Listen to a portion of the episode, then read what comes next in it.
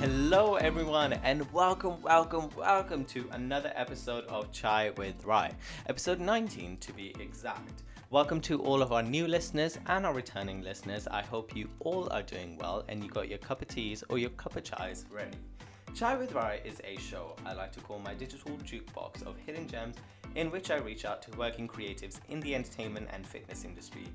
In these episodes, we will discuss all things from life lessons to politics to socialism, culture, history to love, sex, the digital space, and of course the industry itself. Now, just a little backstory of the show. Chai with Rai is a pre recorded live show which I transfer to podcast.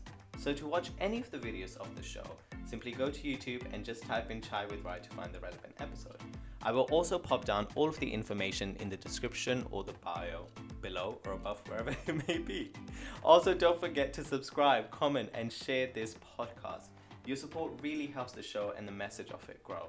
Also, make sure to follow these amazing people that are on the show and give them some love. Now, without further ado, let's get into today's episode. On today's episode, we have Miss Jess Baddie herself, the baddie in the UK. This is before Jesy Nelson's song came out, by the way. Now, I have known Jess for such a long time we go back to I want to say like 2015 or something along that time. Me and Jess used to work at this dance studio in Chiswick and it was called Arch 197, a charity-based dance studio. And she used to teach dance hall there and I used to manage it. And then later on I started teaching dance classes there. And we just connected because she would stay after her class and we just bonded a lot. And it's so beautiful to see Jess's growth because Jess has been featured in campaigns for such as Tesco, Elle UK, Nike London, Puma, Evening Standard, MTV. She also did a choreography and was featured in the Football World Cup video. I can't remember what year, but yeah, she was featured in that. And it's just so beautiful to see her excel. As well, now she DJs, and I can't wait for me to just basically go rave it up Jess. Can't wait for that day. But we had so much fun in this, and Jess is a true friend, and she's one of those people that really brings out the light in you. She makes you happy. She really bubbles you and bubbles you. She really bubbles you up. I think you know what I mean. And she's a true friend. And I know why she's a true friend because I'm going to tell you a little bit of a story. So, a couple years ago, Jess did a workshop in Italy, where she's from, and she was like, You do videography, you're trying to grow your channel and make a reel. I need some footage. Why don't you just come to Italy and film me? And I was like, great. She's like, how much do you want me to pay you? And I was like, don't worry about paying me. Just fly me out. And it was like super cheap. I think we flew like through Ryanair or something. But it was super cool. She put me up in her house, which was not a house, it's a mansion. And if you've ever been to like European countries, some houses look like mansions because they have those big courtyards, farm animals, and like rooms dotted all around. And it had a tractor. And I was just like, Jess, this is like major. But anyway, we filmed the video, and in the morning, you know, you do your morning activities. She forgot to tell me that her toilet gets clogged. So I do my morning activity, and the toilet gets clogged. And I'm freaking out. I'm pouring water down, I'm doing like toilet roll and just everything, and it's just not working. Begrudgingly, I like lock the door, go out, and her brother's outside, and he really needs to go. And I'm like, oh, just just five minutes, and he's like, I can tell he needs to go.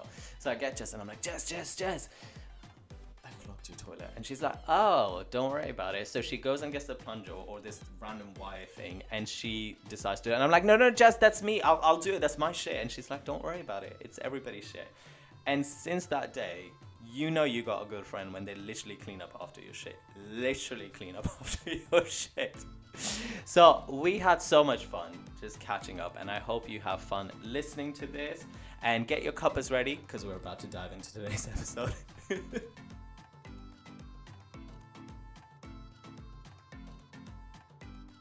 So my memory is bad. Why Ray are you doing this? Honestly, what's my name? Can you just tell me what my name is? so we met at one of the first studios that yeah when basically when i go to london uh, teaching and dancing was not the first thing that i tried because you know you need money to invest to take classes to travel and everything so i was working at a cafe in Yeah. ITV studios and I started to teach actually in one of the best studios. I think at that time was even the best, uh, Pineapple Studios. Yeah. And then after Pineapple Studios, I started teaching this studio in Chiswick. The class was very quiet, very quiet. Uh, compared to classes that have now, I was like, wow, what a journey. I'm glad I started from the bottom and now we're here. Now and we here. where I met Rai. No, you can say Ray. You can say. Sorry guys, I say Ray because Rai in Italy Is is a a channel. like ITV or BBC. So to call someone Rai for me is so weird. But anyway, I will try my best.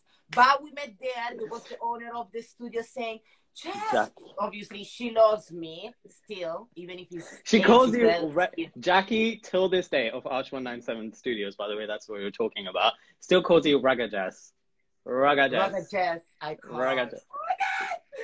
Yeah, I was Raga Jess, and she was like, "Oh, there is this guy. He's so good in promotion, social media.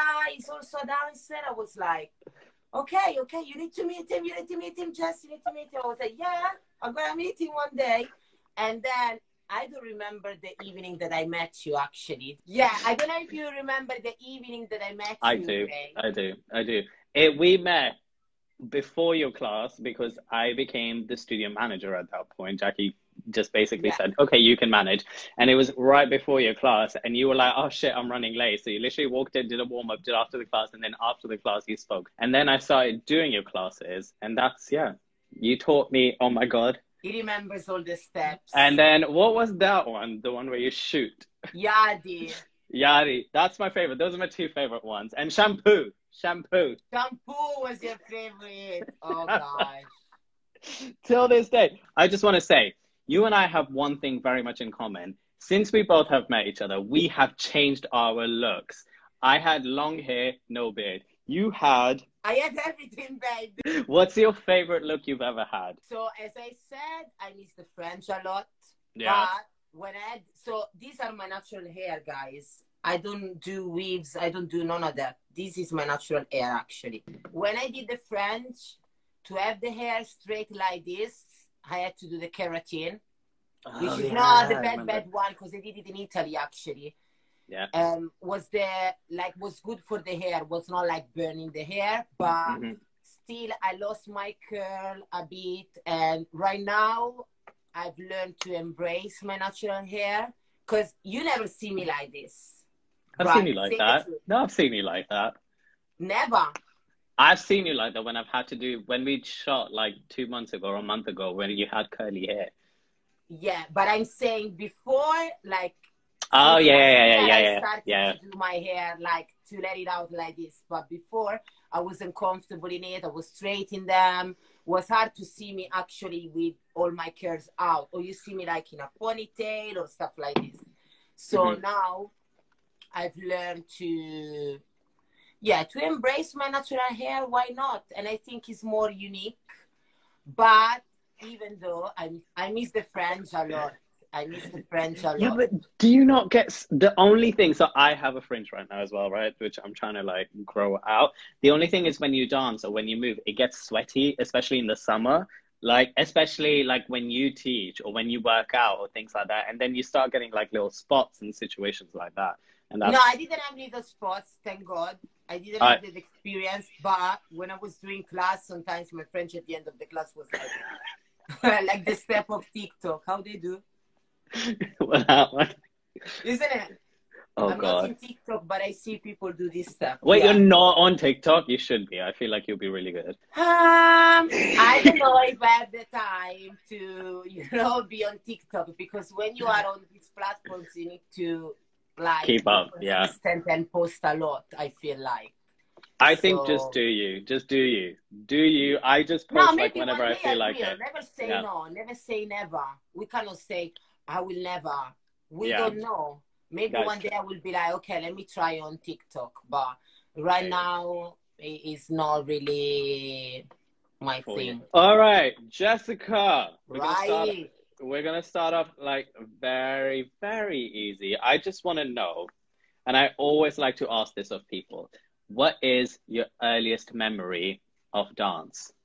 Seeing dancing, not doing dancing, seeing dancing. What do you mean with seeing? Like eh, having a group or like Yeah, anything. The earliest. So obviously, as you said in the introduction, I didn't start from dancehall with dancing, but I started from hip hop dance. I was even Yeah. doing a bit of breaking dance. I was more into the hip hop scene, which now is a bit different, but like 20 years ago, oh my gosh, saying 20 years ago, I feel so old. But anyway, 20 years ago, hip hop was very, very different. And I used to have a group, and the name was Work in Progress. I don't know if you notice in my picture, I had this small tattoo on my ass on the side, and it's actually the logo of my hip hop crew. What I was saying, yeah, we were doing like competitions. I was also doing more like uh, freestyle and Yeah. Uh, 2v2 or group competitions. And I miss that because in London, I never find like a group to to do this kind of things like competitions and stuff. Maybe because you know you experience it once and this is the only time of your life, you know. Since I'm in London, being more yeah, I had a couple of groups, but I've been more a solo dancer than a group dancer, if that make makes sense. I love to share and to interact with other dancers. It's not that I don't, but having a group is different. Like I remember we were rehearsing until 1 a.m. We were almost sleeping together. Like it was a proper Yeah. family. And yeah, I think one of those things that it doesn't happen twice in the life. So this is my earliest memory of dancing. Do you still stay in touch with them? Uh, a couple of them, not all of them, because was lots of us. At one point, was almost twenty of us. Wow. Yeah, it was lots of us. So a couple of them, I still talk to them. Some of them are family. Others, you know, are doing other jobs. But I think I am the one of the few that I'm still dancing. What was your first gig or job as a, I hate the word, but as a, let's not say professional, as a working dancer? Because there's nothing like your first ever job or situation of any sort of I think in Italy with the group we did a Yeah. performance at the cinema was like the um, the first night they were um like there was the cinema this movie what's the name um Is it English? Dance or one of them ones Okay, got it. yeah one of them ones and and we did the performance at the cinema so that was that was incredible definitely yeah I'm going to ask you a personal question, kind of a personal question. What does dance hall mean to you? If I was nobody and I was to ask you what is dance hall, what does it mean to you? What would you say? So what does mean to me is Yeah. the vibe that dancehall is giving you, like the music and the dancehall. So like sharing the energies with this. So basically, yeah, dancehall is completely different from commercial dance or any other type of dance. Like Yeah. it's closer to African dance because it's a social dance. It's made of steps then now obviously with the new school is more complicated but um sharing the steps and uh connect with other people. Even like for example when i've been in jamaica the first time and i went to to the party i was like oh my gosh. Like the energy the vibe that you feel there it will never happen. Even at the best dancehall party in london it will never happen. Yeah. because it just you can feel it like the vibration and everything you know? This is the main thing because you you know me like long time and you know Yeah. that i'm an energy person like You are. and good vibes and all this stuff. So this is the thing, the most important thing that is driving me into dancehall or like Caribbean dance, which you don't feel in other in other dance styles. I feel, but that doesn't mean dancehall is better. But that's why I decided from hip hop and other styles like back in the days I tried to do ballet, contemporary, it's not that I just stick in one style because especially when you're young and you're a dancer, you have to try every single style because every single style is giving you something. Ballet Mhm. is giving you the posture, contemporary is giving you the lines, hip hop is giving you other stuff, you know, and dancer is giving you the flow, the groove. You know, each style is important. It's gonna give Yeah. you something important to complete you as a dancer. And then after, even if you decide, I don't want ballet, ballet is not for me. I'm not gonna do it anymore. You know, Yeah. but still, what you have learned in ballet is making you the dancer that you are now. So maybe in the posture, you control more your abdominals, you know, all this stuff. All this stuff. All this stuff. Do you remember your first dancehall class? This was in Italy, but I wasn't into dancehall like I am, like I am now, or like years ago when I got to London, because I didn't know a lot at that time. But my first dancehall class was in Italy because there was in a studio I was teaching every Tuesday like different styles. I was teaching popping, hype. I was teaching dancehall, video dance. Um, so yeah, that was my first experience. But if you ask me for you, which one was the real very first dancehall class that you taught is in London because I knew more. I've learned more from the originals, like from Jamaicans, from dancers from France. I met with the original dancehall dancers and dancehall creators. So in London, definitely is the one that counts Kind of. more. Yeah, I'm getting hot. Hot, Uh oh. Uh oh. It's yeah, coming yeah, off. Place. It's coming off. It's coming off already. Whoa. I thought we would wait till the end of the show and then it would. Listen, what was the song? The police not gonna hold me down, shut me down. No, wait, quarantine not gonna. What was it? uh, quarantine not gonna me. I don't know. Was the one option C upset? Yeah, when she's like, me not gonna. You can put it. You can put I- the music. Listen, cannot? I can, but I just don't want to get it blocked afterwards. Ah, What is so it? Don't do it. Don't do it. Don't do it. I don't What want to be is- responsible. No, I can put it in the background. What is it called? What's the song called? Upset. Upset. Quarantine not gonna hold me down. Something like that. God. Uh, I won't get locked second in verse- quar- it's I won't get locked in quarantine. Oh, now you That's what she- remember. Yeah, so basically, guys, right, right was filming me in central London naked, basically, in the middle of the lockdown. when, when there are plumbers Central and London people was- who are like, "Er, er." oh, Like, you- no. and she's getting changed right next to Top Shop, taking her test, and I'm holding oh a God, coat. and But you see, I don't care. I don't care. No. If you want to do something, I do it. I don't care. I want to ask you, you have such a, from the day I met you, I think like maybe bar, like maybe some personal experiences where we've had, we've gone down, but you have such confidence, okay? And you have such a positive outlook on life, even when people do you wrong.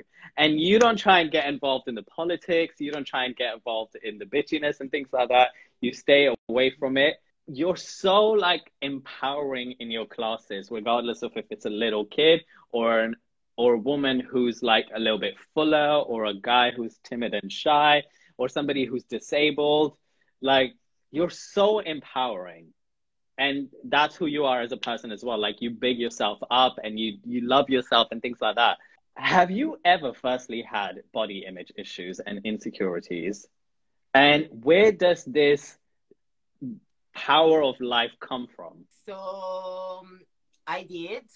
I actually did. Maybe we're gonna be like, oh, just how is it possible? I did because in Italy, the standard of a female body, of a woman body, is completely different than London. In London, you have a lot of like thick girls, or you have who got a big bum, or you have who got a bit of belly, or you have the skinny one, but in Italy, the skinny one are the standard. Is obviously not gonna be my bum because my bum is big.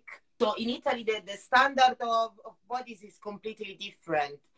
Like you have to be, and you have to be, boobs is fine, but bum, my one was big. Obviously, then the big bum is not a problem. I mean, no one ever complained about it. But in Italy, and I was younger, I was feeling a bit not insecure, but yeah, when I was 15, there was a period that I was a bit anorexic, actually. So I went, yeah, I had a lot of uh, problems with nutrition because I always been like, and my teacher, even if I was doing hip hop, yeah, he was telling us like, we have the competition in two months. You need to lose weight. Like she never Right. told me like in the face, but to some of us she was saying in the face. And for me, just hearing it, and I always have thick thighs. I always had like my legs have always been like, you know what I mean? And at that time, I didn't like it. So um, yeah, I wasn't eating much. Um, now when I see the picture of that period, I'm like, oh my gosh, like a proper uh, six packs, like a guy, and my legs were like thin. Yeah, I was not skinny, skinny to death, but I was skinny. If you know Yeah. Jess, you know that at that time I was skinny. So yeah, in Italy I was feeling always a bit like, oh, I have to lose weight, I have to lose weight, I have to lose weight. And then I came in London, I was like, okay, I see more thick girls. I was doing the first videos and I could see the dancers wearing skinny. So I could see the difference. Yeah. I think, you know what? I think when we are young, we are more insecure because you still don't know yourself that much. You still compare yourself to others, to your friends that maybe are more lucky than you. You know what I mean? Mm. because maybe for example i always came from a humble family what i have now is because i work hard for for uh, for it. Not because my family didn't want to they would love to but it's an humble family. So i Yeah. didn't have like dad i cannot pay the rent. Can you pay it for me? I never did that. Like if i don't have money i'm gonna find a way. If i have to do an extra job nighttime i did it. I did it in the past. I did cleanings, I did babysitting, I did the waitress, I did anything I could do to have the money and to travel, to learn dance, to to do whatever I wanted to invest in myself, to invest in my passion, to invest in to achieve my dreams, you know. So maybe when you are younger and you see like your friends, they get the car from the parents, uh, they go, they are skinnier than you, and maybe you feel a bit more insecure but because it's easier when you are young you still don't know yourself you still don't know like your power your potential Yeah. so i feel the um, me moving to london was what made jess jess body now because i came in london i i stayed by myself a lot because in london you're like oh my gosh i don't have friends i need to make friends and then even after you have friends, maybe they're the wrong friends because obviously it's a new city. It's Yeah. not where I was born, where I went to school, that more or less you know everyone. You know what I mean? Yeah. So um, yeah, I was. I spent more time with myself. I I gave the chance to myself to know more myself. So I think all of this made me like more confident because I I was like, but actually I'm strong. I can do whatever I want. You know, if I really believe in it, I can really do it. Like me teaching a pineapple, me teaching a 368. I was like, this was okay. Going back seven years ago, at this time I was still in Italy. Yeah. I didn't move to London yet. And if you would tell me, Jess, would you teach a pineapple Swiss? Was my dream. Was one of my dreams. And after it happened, and I'm like, so if I could do that, that I was seeing it as a dream, I could do anything I'm dreaming of. You know what I mean? Anyone can. You just need to believe in yourself. So yeah, I think I built my confidence having all these experiences in London, knowing more myself and I think also like take care of myself more, changing the nutrition, researching more about what is good for my body, what is good for my health. So I think like this, obviously, I look healthier and also I love myself more for what I am. Yeah. So now, for example, when I lose weight, because you remember I was doing, I'm doing, but now it's a while. I'm Oh, doing fasting, 36 intermittent. hours. Yeah, Yeah. 36 hours fasting, and I was losing weight. I was do, I wasn't doing the fasting because I wanted to lose weight. I didn't want to lose weight. I just wanted to make my body stronger, my immune system stronger, and get rid of the toxins and stuff. But when I've seen I lost weight, I was so upset. I was like, I don't want to lose weight. I don't want to lose my bum. I don't want. So now I'm the contrary of what I was in Italy. In Italy, if I knew that doing 36 hour fasting once a week was making me lose weight, I was doing it like forever. Maybe I was doing like 72 hours a week. You know what I mean? Yeah. So I've been I've been through also like some stuff because be before I got to to have this confidence. Definitely. Yeah. Well, it's, I think it's nice to say that you say that it came over time and you got perspective when you moved and you saw how things were here as opposed to, because there's a lot of people that will move from their circumstances but still carry on with that sort of mindset. Yeah, yeah, I know what you mean. No, no, you cannot. Come on. So I mean, hey, I'm I'm trying. I'm trying. Hey, I'm one of those people. So we talked about like all of the music videos, the World Cup situations, the Pumas, the Nikes, the Tesco's, the the brands that Unite work with, and the business ventures and things like that. And you look back at the 20 or so years of work that you've done now. What has been a pinch me moment where you've gone, oh my God? One or a couple of pinch me moments for you where you've gone like, wow, little Jess from Italy would be very proud. So one for sure has been the World Cup video. Oh my Yeah. gosh. I, I still remember you you know I have a bad memory, but I still remember the day I was going to get my nails done. Yeah. I was at the salon and and I got this message. So there was this girl, and there was a, a friend of a friend of mine's. Um, she was working on on this video. She was working in production on this video, and they need someone in London. So they did the shooting in different countries. I think um, I don't know if it was Mes- Mexico or South America.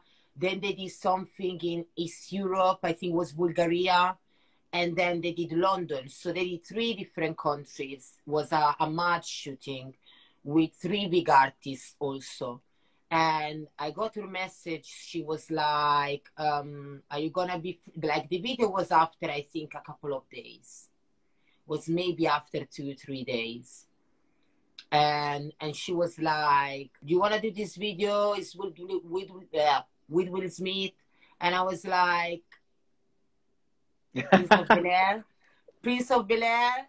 What are you talking about? Even if I'm not free, I'm free. I'm gonna find a way to be free. Don't worry, I'm gonna ask for cover for all the classes.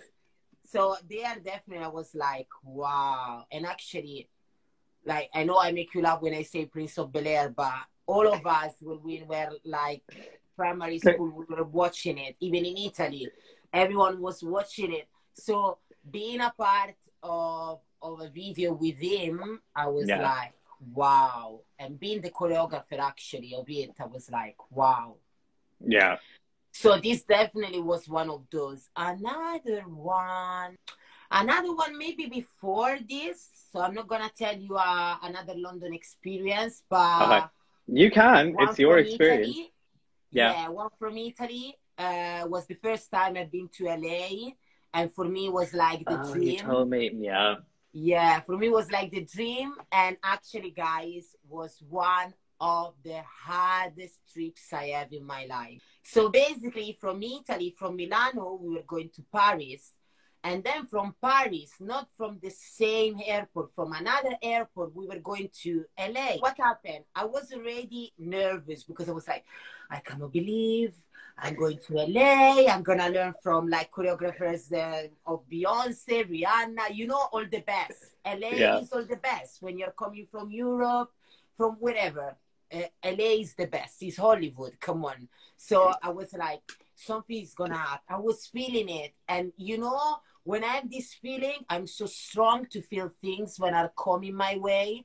Yeah. I was like, something is gonna happen. I it's not gonna not to be negative, but you know when you are so Positive. n- yeah. But you know when you are so like that, you're like, oh my gosh, it cannot be real. This was my dream. Go to LA. I've just seen it in the Ah. movies. I've just seen it in the music videos. And at that time, was not Instagram like his line now. At that time, Instagram was like very. Facebook was going more than Instagram, so we didn't have all of these social God.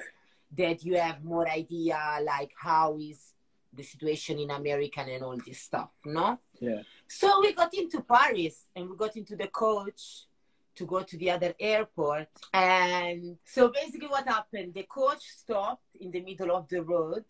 Yeah. And because someone left the luggage at the entrance of the airport, and there was like a long, long queue. Yeah, because they were thinking like a terrorist attack or something Yeah, yeah. like that.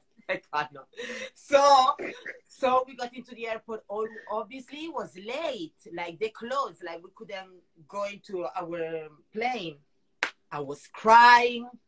I couldn't speak French. I couldn't speak Italian. I couldn't speak any language. I couldn't speak. I was panicking. I was going. So basically, my face was full of tears, and I was going to the guy of the information point, no, for the tourists Yeah. and I was like, um, I was starting to to try to speak in French, but I was like, no, I cannot speak, I cannot speak, I cannot believe we are not going. Trust me, I was desperate. I was desperate, like an actress. But then after, obviously, they sort you out because it's not your fault that you missed the Yeah. flight. Uh, it was something major. And we stayed for the night in Paris and the day after we went to we went to LA and when I got out the airport in LA I was like oh my gosh. I was How like long did "Everything go so for?" big. I went there for more than a month. Yeah I've been there for like I don't know if it was six weeks or something like that. It was long time and I loved it but um, also when I seen it in in the real life, I seen so I clocked that everywhere is not perfect. Like each city, each country, they got something that they got their pros and their cons. If you Yeah. get what I mean, you know. So yeah, but was was nice. I was training training a lot, like loads of classes every day. I loved it. I loved it.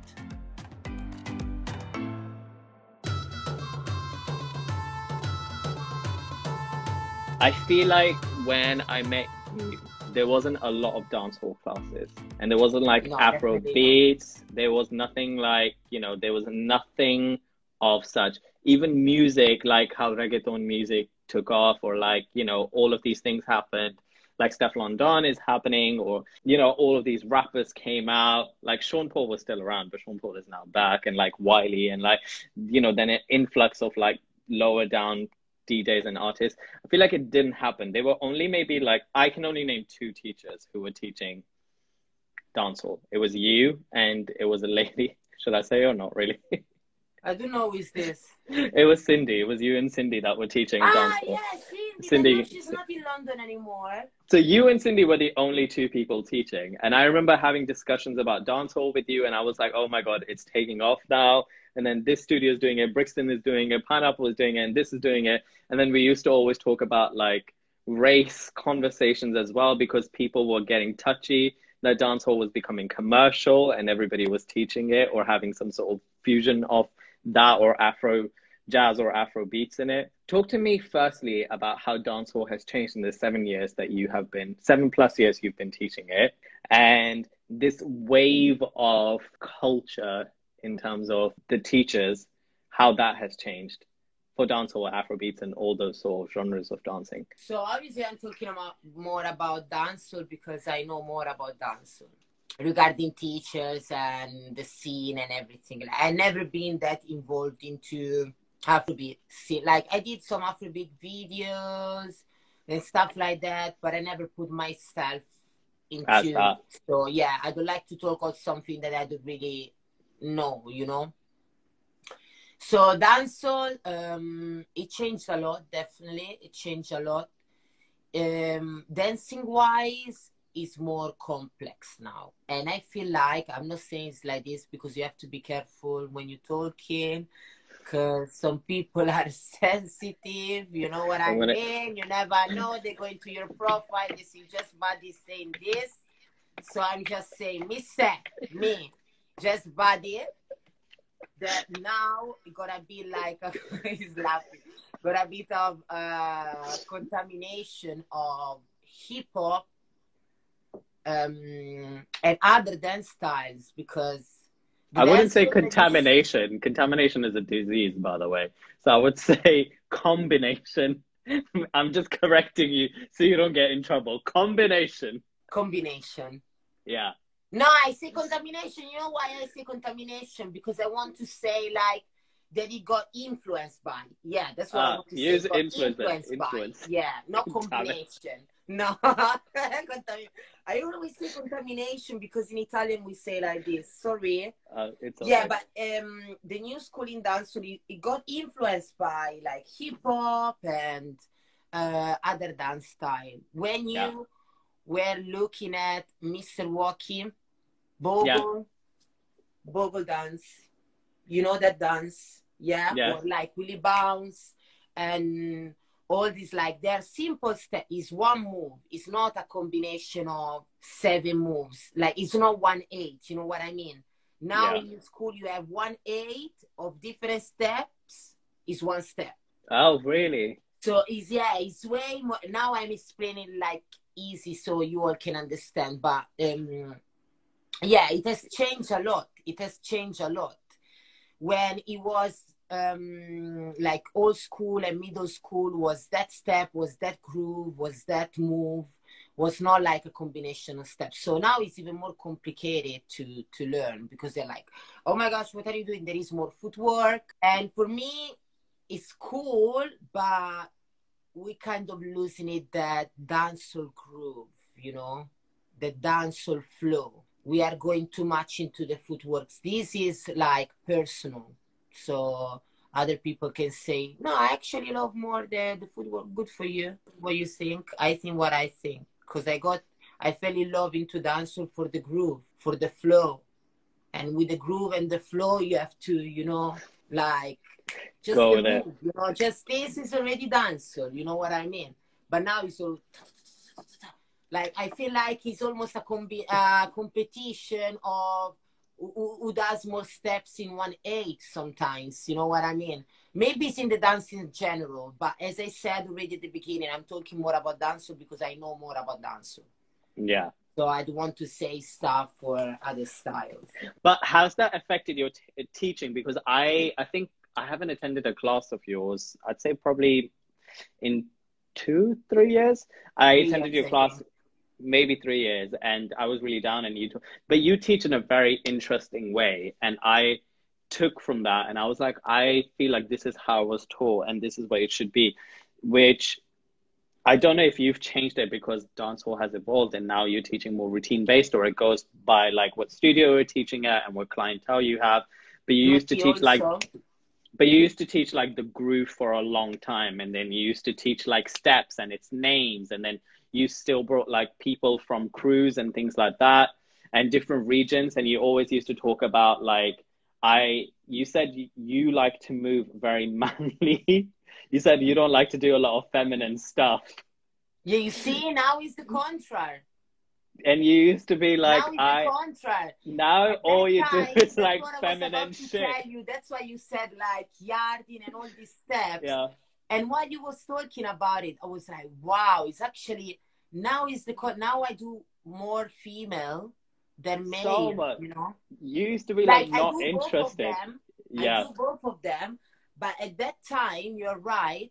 I wasn't doing female at all because for me it was a bit too much. Me coming from hip hop, okay, I could do dance or male, but the female for me was a bit much. I was like, I don't know if I can do it. And it's a lot of yeah, because it's hardcore. Like, yeah. see what I'm doing, female, what I'm doing, you know. Yeah. So it's a lot of like body. Also, is it's a workout. It's a lot. So it's like, yeah. I don't know if you can do that. I don't know. Even cause I'm gonna introduce this now. I know it's in your question. I had an injury really bad, and my Yeah. right knee. I had two injuries actually. One, Oh my god, your injuries. Oh, I, I remember know. taking you to hospital and like picking you up. I know. One is actually one I did in 2010 while I was in Italy, and I was doing a competition, hip hop competition. I think it was a two vs two, um, and yeah, I broke my meniscus. You say meniscus, right? Yeah. Yeah. I broke, fuck it up. That's it. And then uh, when I moved in London after one year, maybe two years, I was in London. I was in Paris for the Juste Debout. It's one of the biggest dance competition, and and there I broke my ligaments. I didn't know what it was. I didn't, and at that time I wasn't doing female yet. Yeah. Uh, I didn't know what it was. By the way, if anybody's tuning in right now, if if you've just heard Jess say she didn't do female yet, yes, that is right. She's now lesbian. No, no, never, never. Me love you too much, and you know what do you what? say? We love this. Never, love never. You see me? Nada. What do you say? You love the penis too much, or you love the dick too much? What do you say? You love the dick too much, or what do you say? No, I said me love it too much. Come on, I, you love it too. Naughty boy. Naughty, I'm gonna slap your face. Stop I'm it. slap it.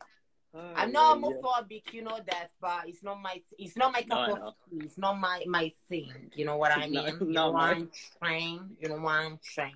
All right, wait, wait, wait. We were talking Yes, about uh, uh, we were talking about being uh, dancing masculine versus feminine, and you um, your meniscus and your ligaments injury, and then your healing.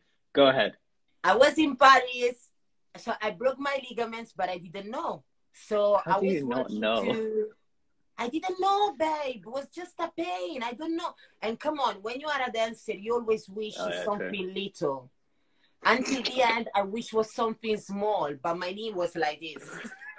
the knee was like, like my face. This was my mm-hmm. knee. So I was like, oh no, it's not gonna be that bad. But then after I go back to London, I was still working at the cafe. My knee Yeah. was like this. I was working. I was working. I was taking the boxes. I was doing everything, and my leg was was not even straight because since I injured it, the leg was. was. The knee was bent. I couldn't put it straight. So I was talking to my mom, and she she was like, "It's not getting better. You need to come here. You need to find out." At the end, I found out was ligaments. So that summer, I went to Italy. I did the rehabilitation and everything. Like it took a while, but get on track. And I went to Jamaica for the first time after this surgery. I went to Jamaica for the first time.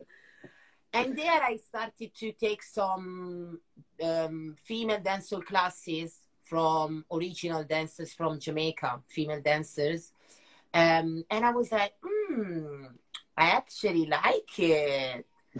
so I started to do it more and more and more. And I I can see also girls, they love it more because Yeah, this is helping them with the confidence, with loving their own bodies, with loving the, their curves, to learn how to move their bodies, you know.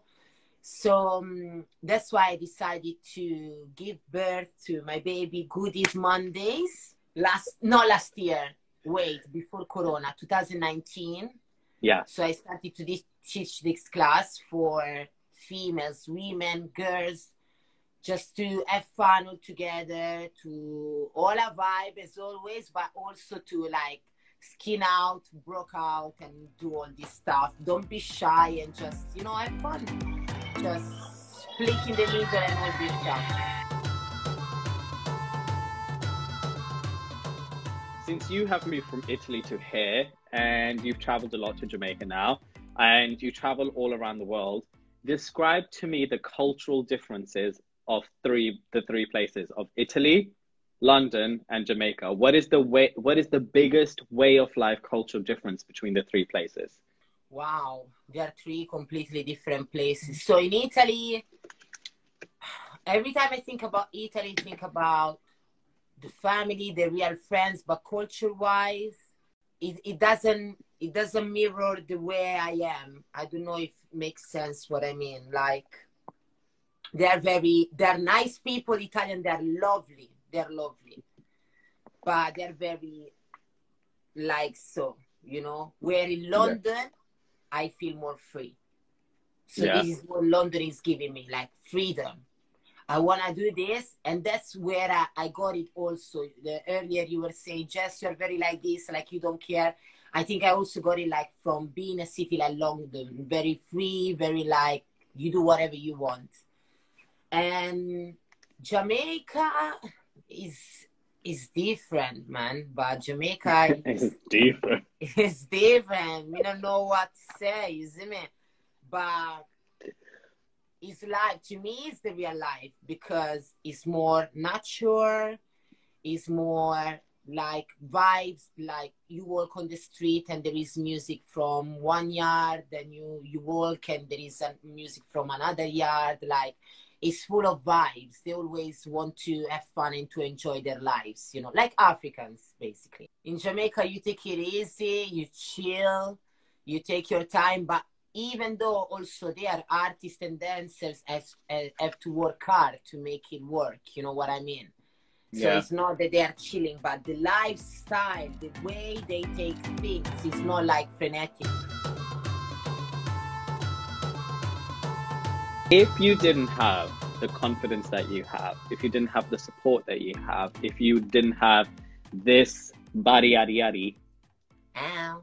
and you were a little bit thicker and maybe you had spots and maybe you know you were bald with no hair and just oh you know if you if you were the complete opposite version of yourself and who you are as a person do you think you would still be doing what you're doing today in terms of teaching dance growing as an artist and venturing out into different businesses working with all of these brands and being featured in everything do you think you'll still be doing stuff like that i think yes, because I've been thinking about it.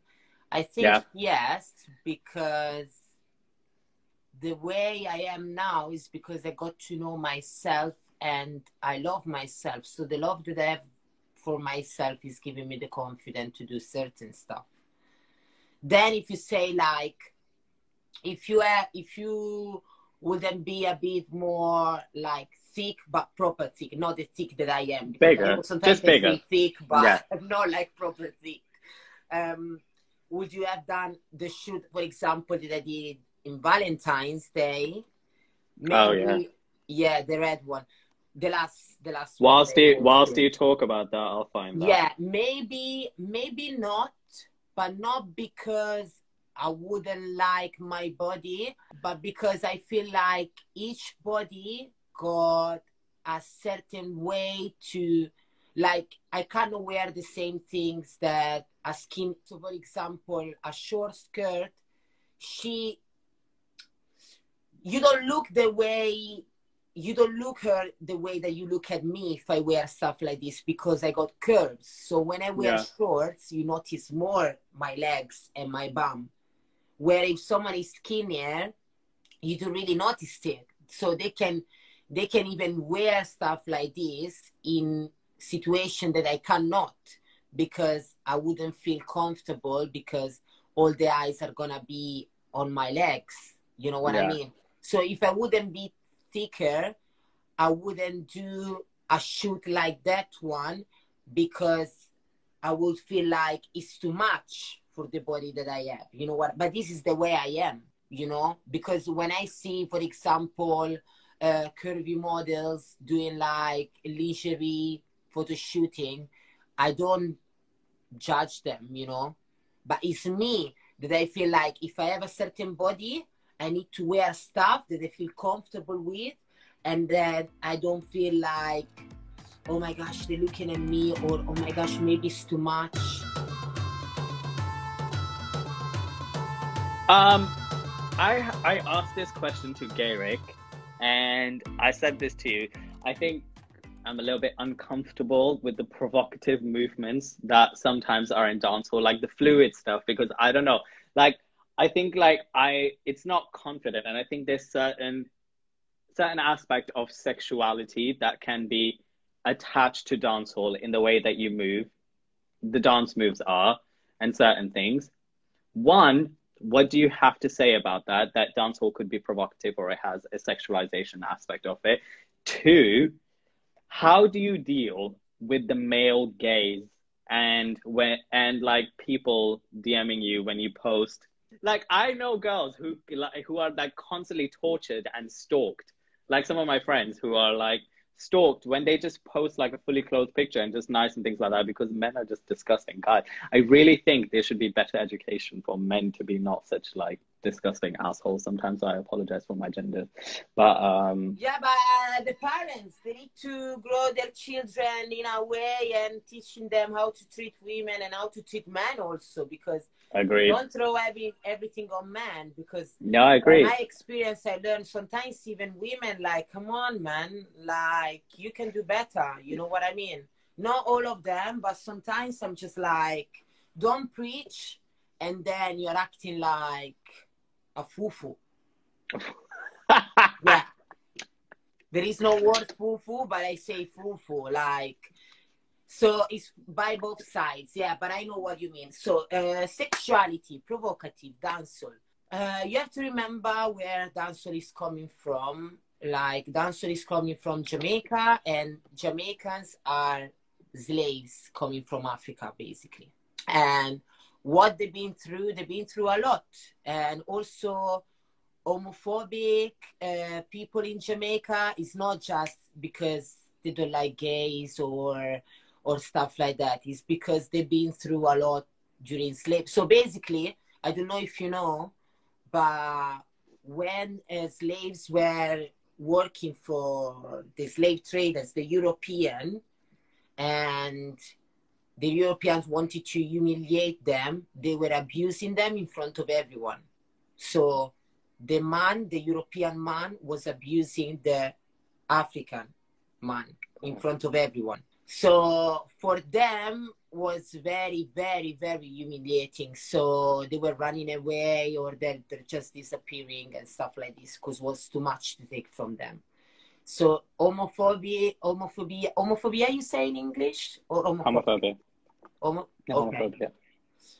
Is is coming from there. So we have to go back in history and understand where the cult culture is coming from. So this is regarding the homophobia, and also that's why they don't want male dancers or like guys dancing like uh, female girls, because for them, if you do like a female move, is not right because this is for the females, like jiggles, whining, and all this stuff. I'm not gonna say I don't agree with it because it's their culture, you know, and I kind of understand it, and I think partially I agree with it because I feel like when it's about female, it's for women, it's for Yeah. empowering ourselves, it's for empowering our bodies, it's for empowering our confidence, it's for empowering our uh, self love. Is is coming a lot with the female dance, you know, it's coming a lot. So for me, the male will never feel what we feel when we are dancing in a certain way. And the man cannot even because we got different bodies. Our thighs, our bum can shake.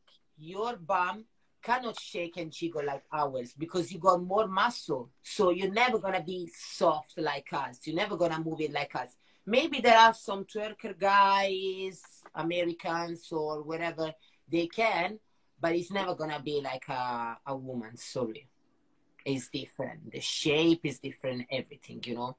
So this one I kind of can understand with them, but not with the hate.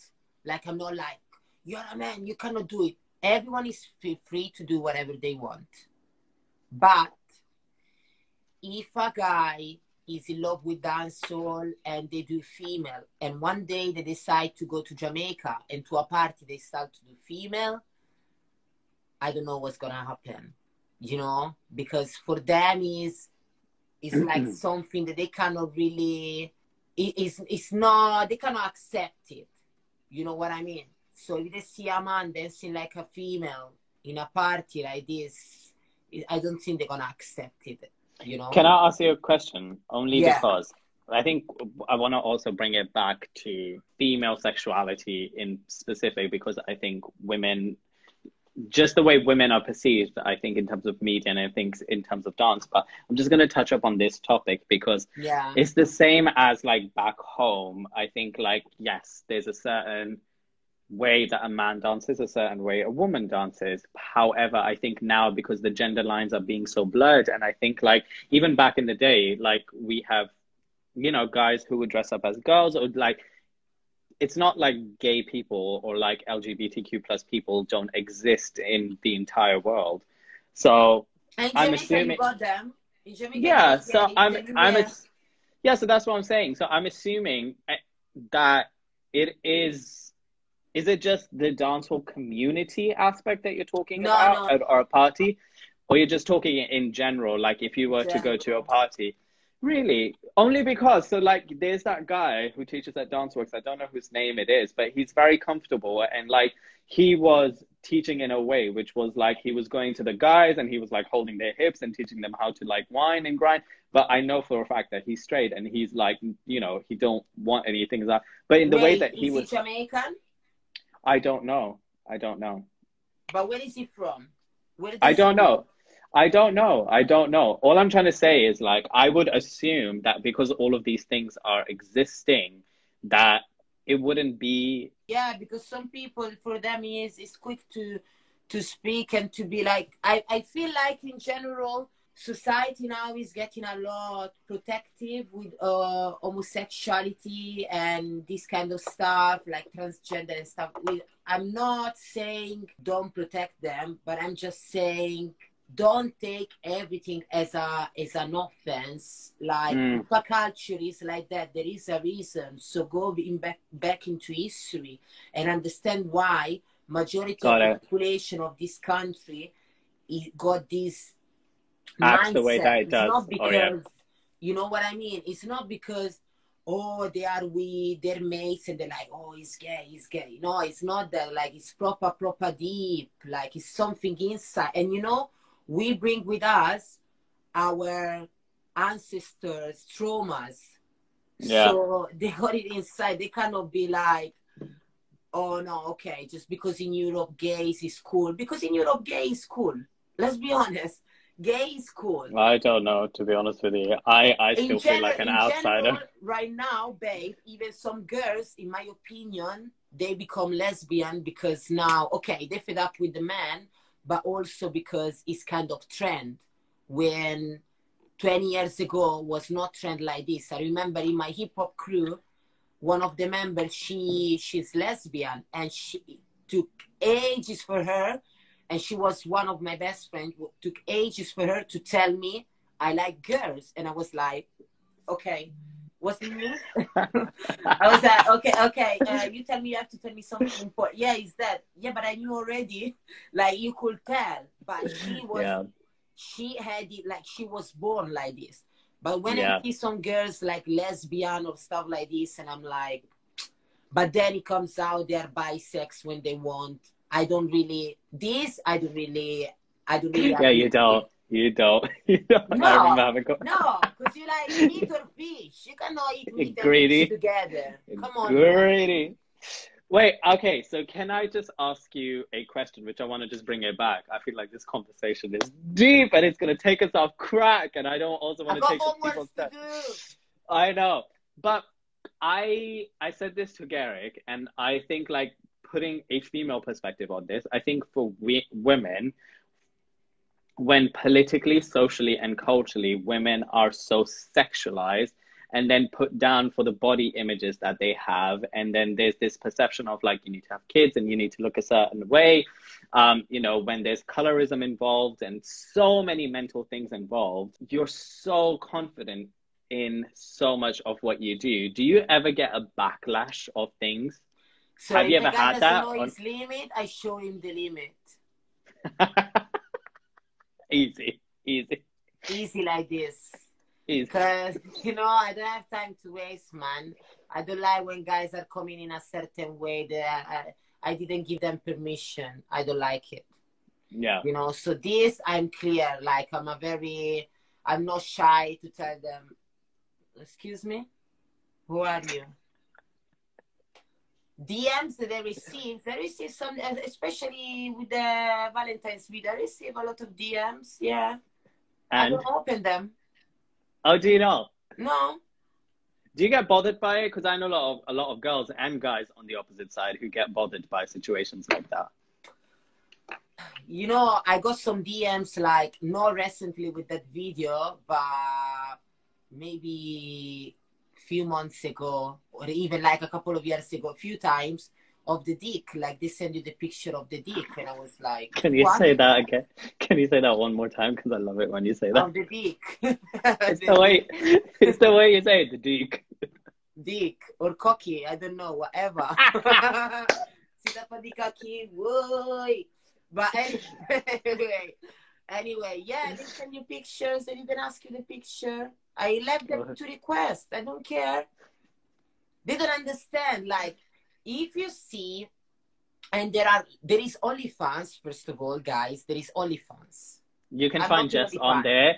It's No, onlyfans.com OnlyFans. official Jess Baddie. Please go subscribe right now. No! I upload I am her manager. I upload content not just for guys, it's for girls as well. We have a LGBTQ plus community and we have a heterosexual community. We do it all. All markets. Ah! There's dance videos and then there's like special behind the scenes video. Stop it. I don't have So, OnlyFans. No, but Guys, saying, make sure you go subscribe. Onlyfans.com forward slash the official Jess Baddie. Okay? And that's Baddie spelled with two D's I E E. Okay? I can't. No, I don't have on OnlyFans. I wish I could have it. You know, they're making money, man. They're making money, but I cannot. But what's about about to say is, but as I said at the beginning of this interview, never say never. Can you imagine one day I'm gonna be like, I don't have, I don't have any other solution. I need to do OnlyFans. Listen. Actually, a friend of mine, when I posted this, um, Which one? You tell me, I'll pull it out. The Valentine ones, she was like, "Just you shouldn't give all these people for free this content. You Not for free. OnlyFans." Exactly. She was like, you should do OnlyFans. I was like, she's right, man. She is. And I'll manage it for you. Because you know he's, go- he's gonna be successful. Uh, it's going to be successful. Right, you bet mine. I'm not. I'm a very, very nice person. What are you talking about? I don't even know. I don't even know what sex is. I'm still a virgin. Stop it. No one I am. it. Yeah, you do. You know this. I'm a nice person.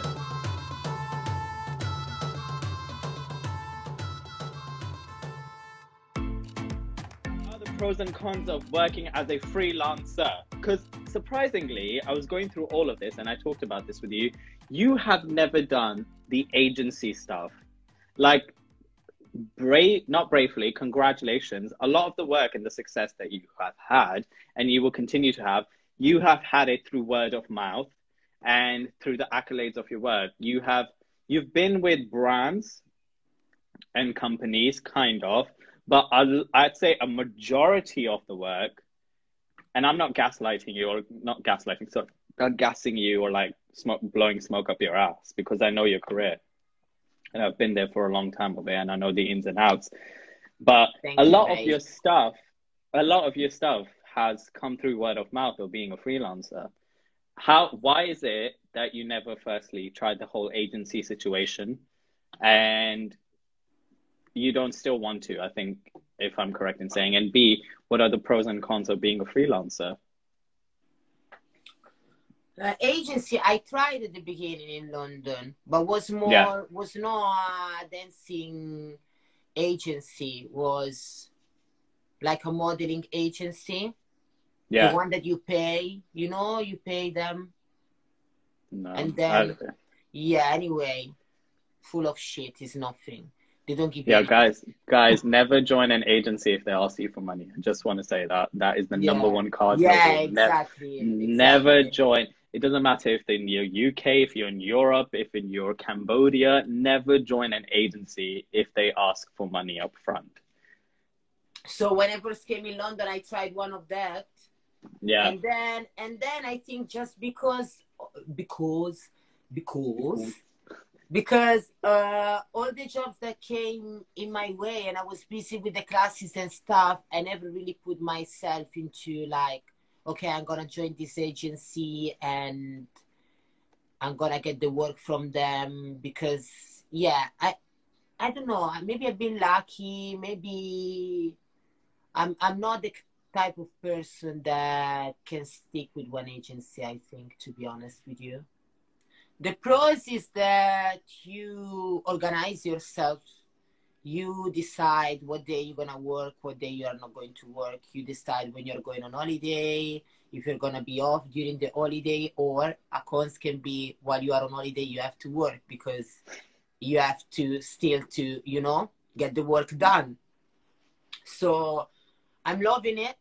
I will never go go back to work for someone. I think because, uh, as I said, I can organize myself and I also use my creativity. Like when the lockdown started, everyone was like, "Oh my gosh, what are we gonna do? What are we gonna do?" Obviously, I'm freelance and I don't get the furlough from my workplace, so I have Yeah. to do something. I have to find out something to do. So that's where I.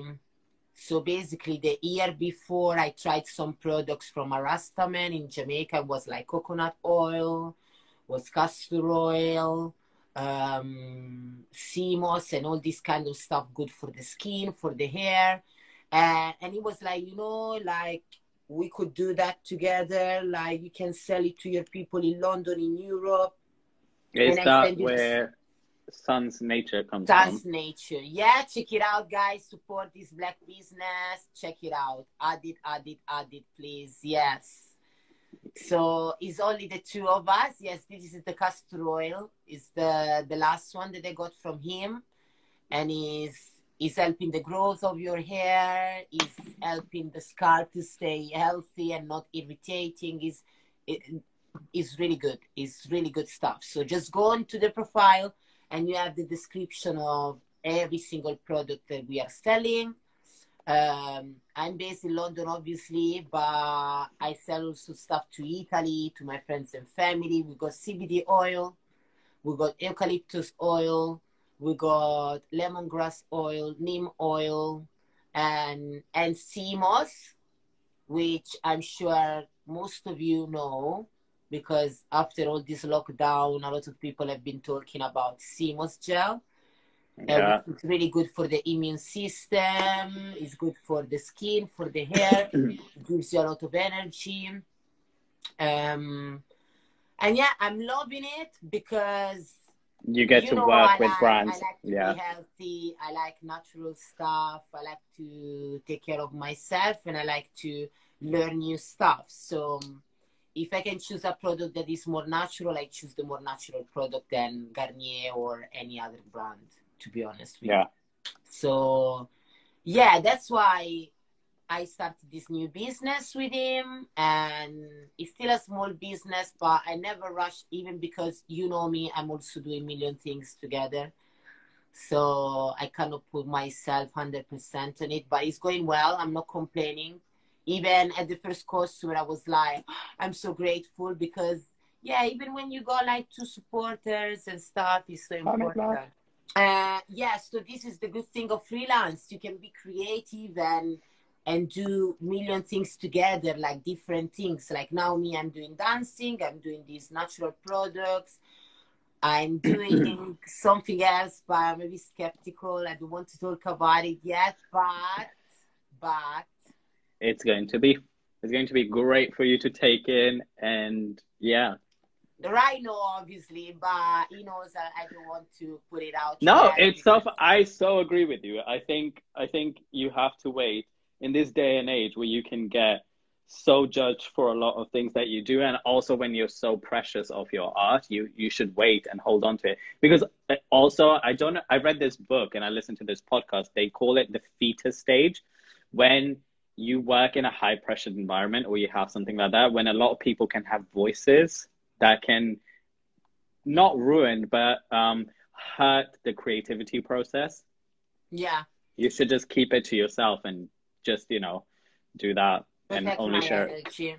protect your energy but um yeah i think you were talking about like how being a freelancer is great because you get the freedom to work with brands and do your own thing um Yeah, but obviously it got these cons because if you don't work, you don't get money. If you you are in a lockdown, you need to be strong and to be like, okay, now I need to find out what am I going to do to pay my Yeah. bills and to still save money because we still have to pay bills, get our food, go out sometimes with friends, even have a pizza with a friend, and save money for emergencies, for the house, for the car, Yeah. for a, a trip, for whatever you want. But yeah, we need all this money. So you definitely you need to be creative and you have to be you have to be a real warrior. Like you cannot just stop and be like, today I don't want to do nothing.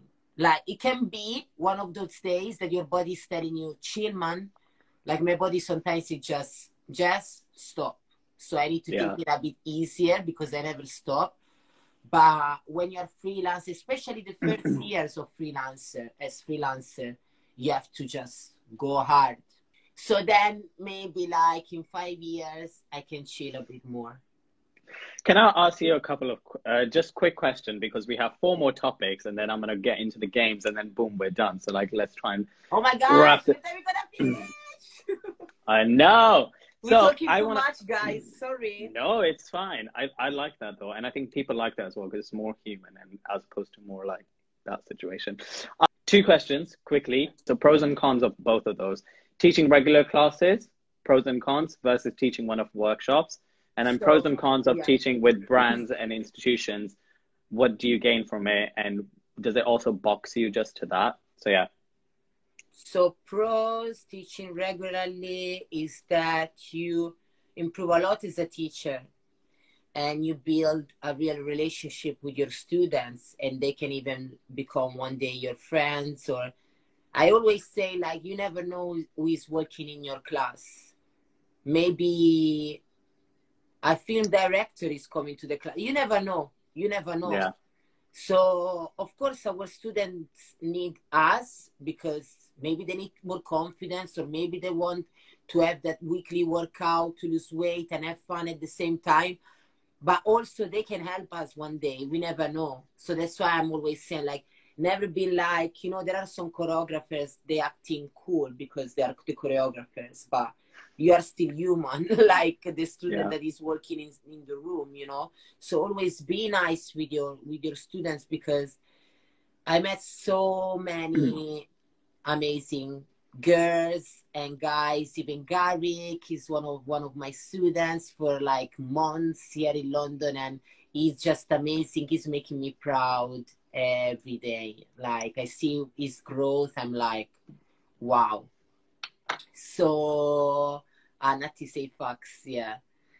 So this is one pros of regularly workshop. I think if you have an experience as a regular teacher, you're gonna be fine because you already got your experience, so you can handle it. You're gonna teach amazing, but maybe you need more time for yourself or for other Yeah. projects that you are doing. So you're gonna be like, you know what I'm gonna do now? I'm just only doing workshops once in a month or whenever they call me. So why Yeah. not? Why not? If you have, if you have, if you are getting money from other stuff, why not? I think after years of teaching, we kind of need that because it's a lot wise and also brain like you need a brain. when you teach regularly you have to create non-stop because monday maybe you have beginner tuesday you have advanced wednesday you have intermediate thursday you have kids friday you have female you know so you Yeah. have to teach every day something different and this is a good thing but also it can be bad because there are some I don't know if it happens to you, but I, I guess so. There are some Right, moments that we are not creative as much, you know. So you're like, oh my gosh, I'm just gonna put together some steps, even though I want to create like an amazing choreo, but I cannot. I don't feel it. I'm not inspired, you know. So this is a cons when it comes to regular classes, and actually I felt it in September, October when the studio got Yeah. back open. Because with all this going on, obviously I couldn't travel like I used to, like going to Jamaica, going to France, going to Spain, and you know, just get in touch with other dancers and and get inspired. So for me, it was hard to get this inspired. I think I did it female. Okay, it's kind of easier for me to choreograph, but male choreo. Maybe I did one choreo that I really liked, September, October, but even if my students they were like, "Oh my gosh, this choreo is so cool," I know myself and I know I can do better, but the inspiration was not that much because I really miss traveling. I really miss traveling. And then we're teaching for uh, studios here in London and and teaching worldwide.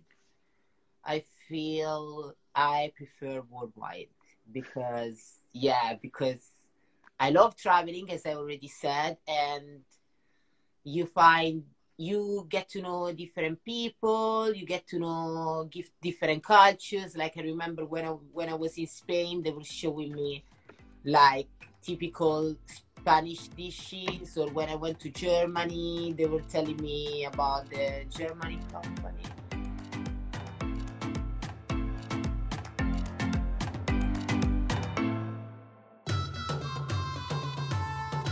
What does it mean to be a part of Dancehall Funk? Explain to me this institution that is the HF worldwide. dancehall funk is where the dancehall meets the funk what does that mean it's not choreography wise it's not gonna be like a only dancehall choreo but we take more the beats into the music or the lyrics whatever you want to be on and you mix it also with our uh, dance styles does it make sense Yeah. yeah? All right. The founder and leader of Dancehall Funk is Lorenzo Hanna, aka Zagazo. zagazo Zagazo. He's, uh, original, he's got uh, Jamaican origins, obviously, but he's originally from Florida. And then he was in LA, and right now he's in Turkey. Uh, yeah, so it's still dancehall, but is is different from the original dancehall. How many people are in dancehall Funk? Oh my gosh, more than 50, I think. Yeah. So the main Wow. leaders is me in UK. Then you got JC in France. You got um, Katerina in Russia. You got Lorenzo for USA. You got Samantha for USA. You got Arnold for Colombia. What does it take to be a part of Dancehall Funk? what does it take? It's not only about the dance. Lorenzo is similar to me. That's why I call him my soul brother because he's very. Why is our good friend Garrick not in it? Because he didn't Huh? do the audition. He shouldn't have to audition. There's only one of him doing it in India. Yeah, but it doesn't matter, babe. It doesn't matter. Did you have to audition? Wait, did you have to audition? No, but because I know Lorenzo in a real life. Oh, okay. I, I got to I did a workshop with Lorenzo and there I wasn't Oh, yeah, I there I wasn't in Dancehall Funk yet. No, I remember that. Uh, that was at Pineapple, wasn't it? His first workshop. Exactly. Oh no, and the Brixton one, yeah, as well. Yeah, but uh, pineapple also. But I wasn't in dancehall funk. I was in dancehall funk after one year, I think. And to be honest, I didn't even ask Lorenzo, not because I didn't want to, Yeah, but because, as I said, dancehall funk is not just about you being an amazing dancer. It's also being on our same vibe. exactly and the energy and the bond that we have. You know, is all about that. So Lorenzo. No, I, I'm just doing this I just, I don't know why you're making that face. I just did. This is a Turkish hand clap. I'm gonna ask Lorenzo if he's in Turkey now. I'm gonna ask Lorenzo if he's him Turkey. ask him. We do it. I do it a lot. Like my cousins do it. I can't with you. I really cannot. Yeah, ask Lorenzo. Zagazu. Zagazoo. But yeah, Zagazu. all of us that he chose to to have us in the team or they did the audition for those who took part in the audition they didn't pass only because they were great dancers some of them they're not even like on a certain level for example but it's the way they were like really passionate about being part of dancehall funk and the genuine way they just you know they were I don't know. There is a way, the, feeling. You know what I mean? The feeling. Yeah. And that's So why now. is- That's how now we choose new members. By the way, I told Garrick to do the audition, but then he was busy doing some filming or something. Oh, okay. I'll talk to him. I'll talk to him. I'll message him. But if he doesn't, I feel like I could be a member. Definitely. Without even auditioning, you can be. Without without even auditioning, I think. I'm I'm a member of. but you are already a member. That's the Yeah. thing. You are already a member. Yeah. No, I'm- I'm one of the 50, 51 people now. There you go. Yeah. Yeah. Yeah. Stop With no laughing. That's not funny. No doubt. That's why I don't know why you didn't introduce like Jess is part of my team. That's so fun. I just didn't want to like take the shine away. Yeah, babe, but sometimes just take it.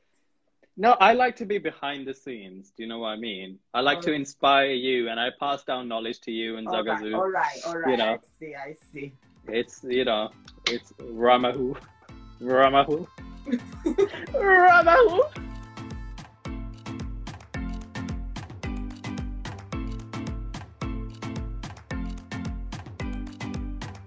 Um, two things quickly, and then we're gonna move on. All right, there's three topics you can pick from. Which one would you like to talk about?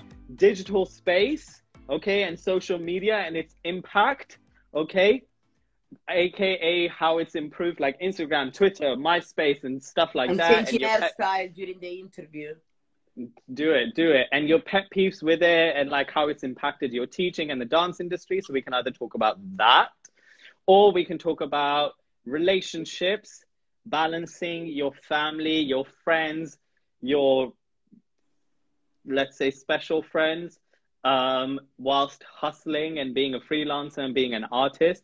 Or thirdly, your choreo process and your voice as an artist. Yeah, I think that's change. yeah. Yeah, that's that's it. And next question. because social media, even the way dancers are are are, are taking the dancing Classes. scene, as I say. Even just for example, class. When I was going to do rehearsals so to train with my group in Italy, I was going in pajamas to rehearsal. Like not pajamas, but you know what I mean. Like no Not dressing up, like no messy nothing. Yeah. hair, whatever tracksuit I picked up first, whatever. Now, when I see people going to classes, I'm like, this actual audition. Why? Because at the end of the class, they get the video to post on Instagram. Yeah. Fair enough. But I think now we are more focused on the look than on the actual choreo and to clean our moves, to listen the teacher, the feedbacks that they are giving us, to like this is the dancers now in class mirror myself. I have to check if my top looks right, if my hair is is good, you know. I'm not saying don't be vain. I love mirrors. Like I look at myself all the time. Even right now when I'm talking, guys, I uh, check yeah. if I'm alright. But this is an interview.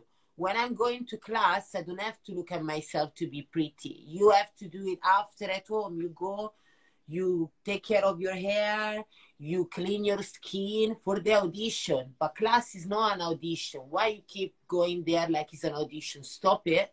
Because like this, you're not getting better as a dancer sometimes because you are too focused on the look, you know, because of the social media. And now I feel like a lot of dancers are learning from social medias, like Afrobeat steps or dancehall steps, and they don't get actually to know from the originals. For example, if you're really passionate about dancehall, just go and take a class from Jamaican dancers that give in online classes, or even a European that is teaching dancehall and they know more than you. Yeah. Don't go on TikTok, oh, this is the dance on, for example, they did a dance on Rihanna. There was a big bashment, and the choreography is commercial. That means that you don't know. That means that you don't know what dance style you have to represent with certain music. You know what I mean? So Yeah. we are missing of knowledge, I think now, real knowledge, especially with these cultural dances like dancehall and Afrobeat. That you need to know. You don't have to know the names, but at least you have to understand how the move has to look. You know what I mean? Like I don't want to be judgy because already, especially in the dancehall, we have a lot going on. Like Europeans teaching dancehall is not fair, and this doing that is not fair. Jamaicans are upset because we are not going to take all their classes and stuff like this. But at least, come on, just do a bit of more effort. But now it's so easy because now, even if you are not a professional dancer, you can become a dancer on TikTok Yeah. and you get paid from TikTok or from the sponsors of Tik- TikTok. So they don't care. But you know, you know my vision about that. Anyway, I don't want to I talk do, much because I'm a bit over social media later. Yeah, I'm not posting I at think it's- all. I think you noticed it. I'm not posting at all. I'm doing my thing behind the scene. People don't need to know what I'm on. You know, people think- don't always need to know what we are doing. I I think this is I'm gonna speak just a tad bit on it, and you can just tell me if I'm speaking right or not, and I'm gonna speak on your behalf and my behalf from our conversation. I think social media is great. It's a great platform to access a lot of things. We use it for business as well, and we use it to connect. Like right now, we're talking on this, and you'll meet people, and you'll see collabs, you'll get inspirations. I think as consumers, all of this, and certain things that are so special. So in your instance, when dancehall is so special, or Afro beats, or other dance styles, you just Like have to even take your sorry for interrupting. Even your Bollywood No, no, no. is a cultural Yeah. dance. Bollywood. You cannot just copy from a Bollywood movie or from a Bollywood video belly dance like this. It's a cultural dance. Yeah, all cultural dances, and I think just dance in general. But I think the thing is, like, at the end of the day, we gr- like, what do we do? So, like, when you talk about TikTok and being sponsored and like doing all of this, do we stay here and moan about that, or do we just go with it? And I think there's a fine line. I think as a consumer and as a person who's putting out these videos, you just have to be careful, I guess. You have to be Oh. careful. I'm not complaining, but they do their thing. Yeah. Make your money. Make your Yeah, money, guys. I'm not jealous about people making money on TikTok and if I, think that's the thing. It's Say- my fault. If you don't have TikTok, make sure make sure you say that as well because I, i'm so sorry to interrupt it's not jealousy we're not jealous No, and we're not envious all. we're not bitter it's just that we're trying to say that there's a certain sacred aspect in all of this that is that sometimes gets missed Yeah, like, you can learn exactly. how- I'm not jealous at all. As I said, even young kids, they're getting a lot of money from from TikTok because they started it. They've been consistent. Well done. yeah Well done, Yeah. guys. Well done. Like I'm happy for you, but be careful when you're teaching like Afrobeat step, or not even Afrobeat, like African steps or dancehall steps or uh, belly dance Bollywood that is more cultural. You need to get to know the culture. You cannot just go and and be like, oh, this is it, this is that. It's, it's not like it doesn't work like that. Especially if you have a big profile, you are responsible because people are get to know this style from you. You know what I mean? So you have to research a bit more about it, not just go and copy the step and put it on a song with other steps. No, yeah it's not about that. It's not. It's not stressful. I mean, if it's something that you get paid also, why not doing a, a mini research and and learn more about it? You know. But moving on to your choreo process, okay, what's your choreography process? And how would you describe your voice as not just a dancer, teacher, choreographer, but just as an artist? Especially this new project that you're venturing on as well. You try. So, no, I don't. Listen, I don't want you to talk about it, but I want to. I also want to include it because I think that's going to be a great part of you. So I think uh, it it'll be nice to know how your voice is as an artist Go. The choreography process, it depends. So when it's about the music video, it's completely different because music video that means mainstream. Like you would like to have it on a mainstream, or you would like to your video to blow up. So yeah. you have to put a bit of commercial because especially with the steps because um, you need to attract as many people as you can. So there is different when I choreograph for classes uh, first of all, I listened to the song many, many, many times. And it depends what level it is. Like when it's beginner, I just put different dancehall steps together so they can learn the foundation before we go into more complicated stuff. And yeah. when it's for advanced, depending what what mood I am, and then I decide the song that I know already, and I choreograph I follow my feelings. Like if I'm into my feelings, I go very like smooth and emotional. Or if I'm good, okay, normal, I can go like strong with Batman style. Uh, it depends what I feel really. Uh, sometimes yeah. maybe I prepare a choreo and then I go to class and I have another crowd and I decide on the spot to change what I'm gonna be teaching. Sometimes it can happen because as i said earlier i'm a very energy person so i go with the energy that i feel. My motto yeah. is whatever you do do it we do it with heart. And this is me. This is me. Everything i do like i follow my heart. Even even when it comes about money i'm a very businesswoman yeah? I i want to make my money. It's not that i'm like you know me like give me my bag babe you know I care about it. I want to be successful, but sometimes I could charge more, but maybe someone yeah. know. So I'm like, you know what, it's fine, or you know what, I give you this price. Like now, I'm working on a music video with um, a singer, very young singer, and he actually was one of my first students at Arch uh, 197. I think you never met him, Jamie, Jay, Jay Scott is his name original okay. uh, R&B singer and stuff like that. Now I'm doing a project with him, and as he's been one of the first one, he saw my, he have seen my growth.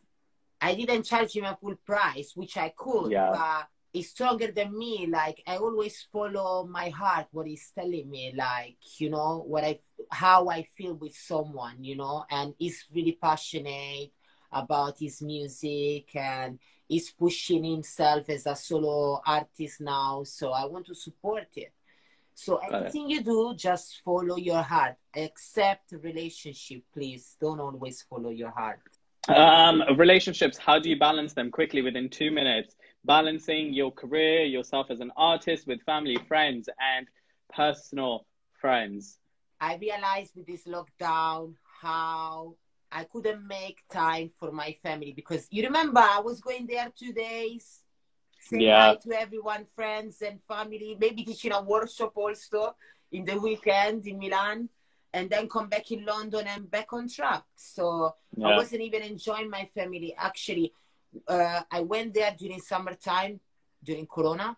I brought my mom to South Italy I, as a gift for an holiday. Mm-hmm. Yeah, I was like, now we're going for five days and we have an amazing time. I want to do the same this summer. So I've learned that sometimes it's good just to stop and not being like business, business, business, and just give some more time to the family. And friends, I always say I have few friends, but not because I don't have friends. I no, know I, a lot of people. You know what I mean? I know a lot of people, but you know, right? I don't like to call anyone friend. Like, it's really few of you and I don't trust all my friends. That's also one thing because sometimes friends, I think I was telling you the other day, and I was also talking to Nati about it.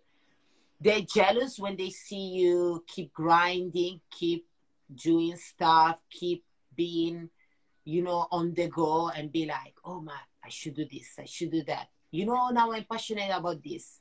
I got another skill. That's why maybe now I'm very I want to keep the new skill that I'm I'm learning for myself and for the few of you that are close to me because yeah, it's hard to trust friends sometimes. So And then personal friends? exactly. They are gone. Do you can, I, Uh, can uh, do, you want kids? You want kids though, don't you? You want kids, right? I want kids, but you know, No, I don't. No, I was, I was, no, not this thing here. I want kids, but now that I'm grown, now I'm 31 in May, you know. No, it's not. I want to go back you- to 25. I Oh to go- no, I would listen. I would never want to go back to my twenties. I would never. No, actually, I'm enjoying it because I like the woman that I am now. But for example, at 25, I was saying at 30, I want to have my child because I don't want to be an old mother. I was always, yeah, I was always saying I want to have my baby at 30 at least. I was saying maximum 32 because I don't want to be an old mom, you know, I don't like to be an old mom. And now I'm like, you know what? If it's coming, it's coming. If it's not coming, I cannot chase it or force it because at the end of the day, when you're chasing something or someone, you get the contra. So you will never yeah, get, you know. So I would love to be a mom. I love babies. I love animals. So I'm very like cuddly. I'm like, oh my gosh. When I see dogs, I'm like, oh my God. I, I go crazy. I love them. You you know because I have dogs. I do. So I'm like, oh. Do you want to get married? man is not coming my way. You'll be with a woman. no, stop it. You know, marriage nowadays for me is just a security. Something happened to one, uh, like to me or to my partner. With the marriage, we got by law, we got Yeah. no rights. You know, I know it's kind of sad to say it, but this is the only thing why I would do that. So, if I would be really in love with my partner after years, but I don't need to get married before the baby. Okay. I can have a baby, and then if the relationship is going well, why not? We can get married on the beach, not in London. All right. Are you ready to play some games? The game is called Sip a Chai or Play with Rai. Hello, everybody. I am so sorry to interrupt again, but I had to. If I haven't mentioned this before, Chai with Rai is a pre recorded visual show which I transfer into podcast. So, the next section of the show, which is called Sip Chai or Play with Rai, is a game section where the guests and I just let loose and have fun, and it might not make sense in podcast form. So, to watch any of that or to watch any of the previous episodes, simply go onto YouTube, YouTube, YouTube, and type in Chai with Ryan to find the relevant episode. I hope you will see the fun that we have and just how we let loose. I hope you guys have been enjoying this. Thank you so much for sticking in, and let's get back to the end of the show.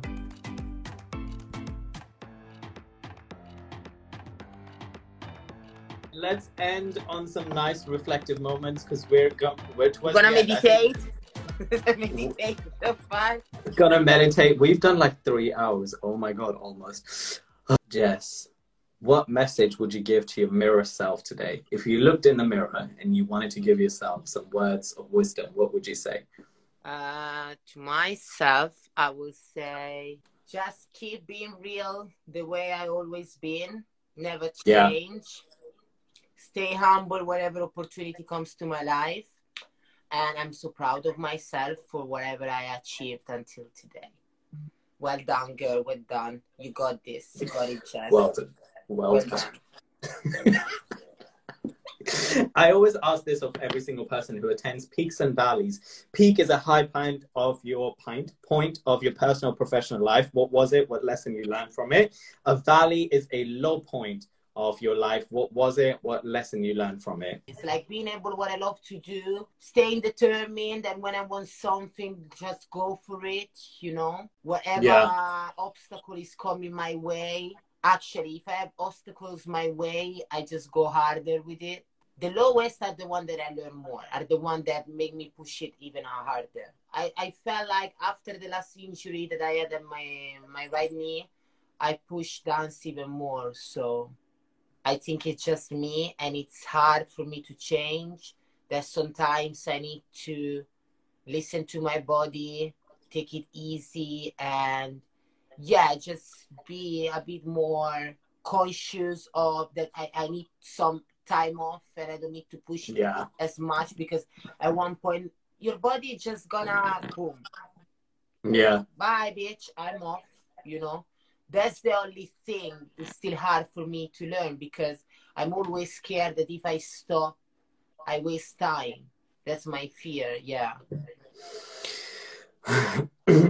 That's a funny one. I feel like that too. I agree with you. yeah What would you say your ultimate goal is in life? it's hard for me to say to have like a final goal because i always want to get more and more and more not because i'm greedy but because once i achieve something like as i was telling you teaching in the studios in london for me was like a dream years ago like 10 years ago now I, I actually left some of these studios because i'm like okay i did my experience that's it it's fine I, I Yeah. go and do other experiences. So I'm like this when I achieve something, and my mom also said, "You're like you're never happy." It's not that I'm never happy, but it's that I um, I always want to to do more and to do better, to have more experiences, and yeah, to do more stuff. So the goal, the goal when I'm gonna be like, okay, now I achieve something I'm really looking forward to, is to have my house at the beach, to my fruit trees, and this is the goal. After the Okay. 40s. Any really, business really. stuff? Not really. Like a lot of stuff is gonna change after Yeah. uh, the last lockdown, especially the teaching. I think I'm not gonna teach regularly like I used to. That doesn't mean I'm not going to teach anymore, but yeah, I'm gonna teach maybe more workshops than regular classes every day. Um, I'm focused on another skill, as I was saying, and I'm gonna announce it on my birthday. Yes, Suns Nature. Follow the page, guys. Support the business. And what else? I wanna travel this summer. I wanna travel, so let's see. Jess, thank you so much for coming. I appreciate this. Love you so much. Well, everyone, that brings us to an end, and I hope you enjoyed that. I want to say a massive thank you to the guest for joining me, for being so generous with their time, and for being so open. As well, I want to say a massive thank you to you for listening and supporting. Make sure to comment, share, and subscribe if you enjoyed that episode. Share it with your uncle, your auntie, your neighbor, your coworker, that random person you like to dial on for a booty call. You know the one I mean? But really, your support means a lot and it helps the show and the message of it grow. As well, you can find the pre recorded live version on YouTube. Simply type in Chai with Rai to find the relevant episode's video. I will pop all of the information down, such as the guest social media, their website, alongside that in the bio and the description. Make sure to show all of that some love too. That's it for now. Until the next episode, I wish you all love and light. Breathe in, breathe out. Go. Which means now I must go. Again, copyrighted. Until the next time, everyone, stay curious.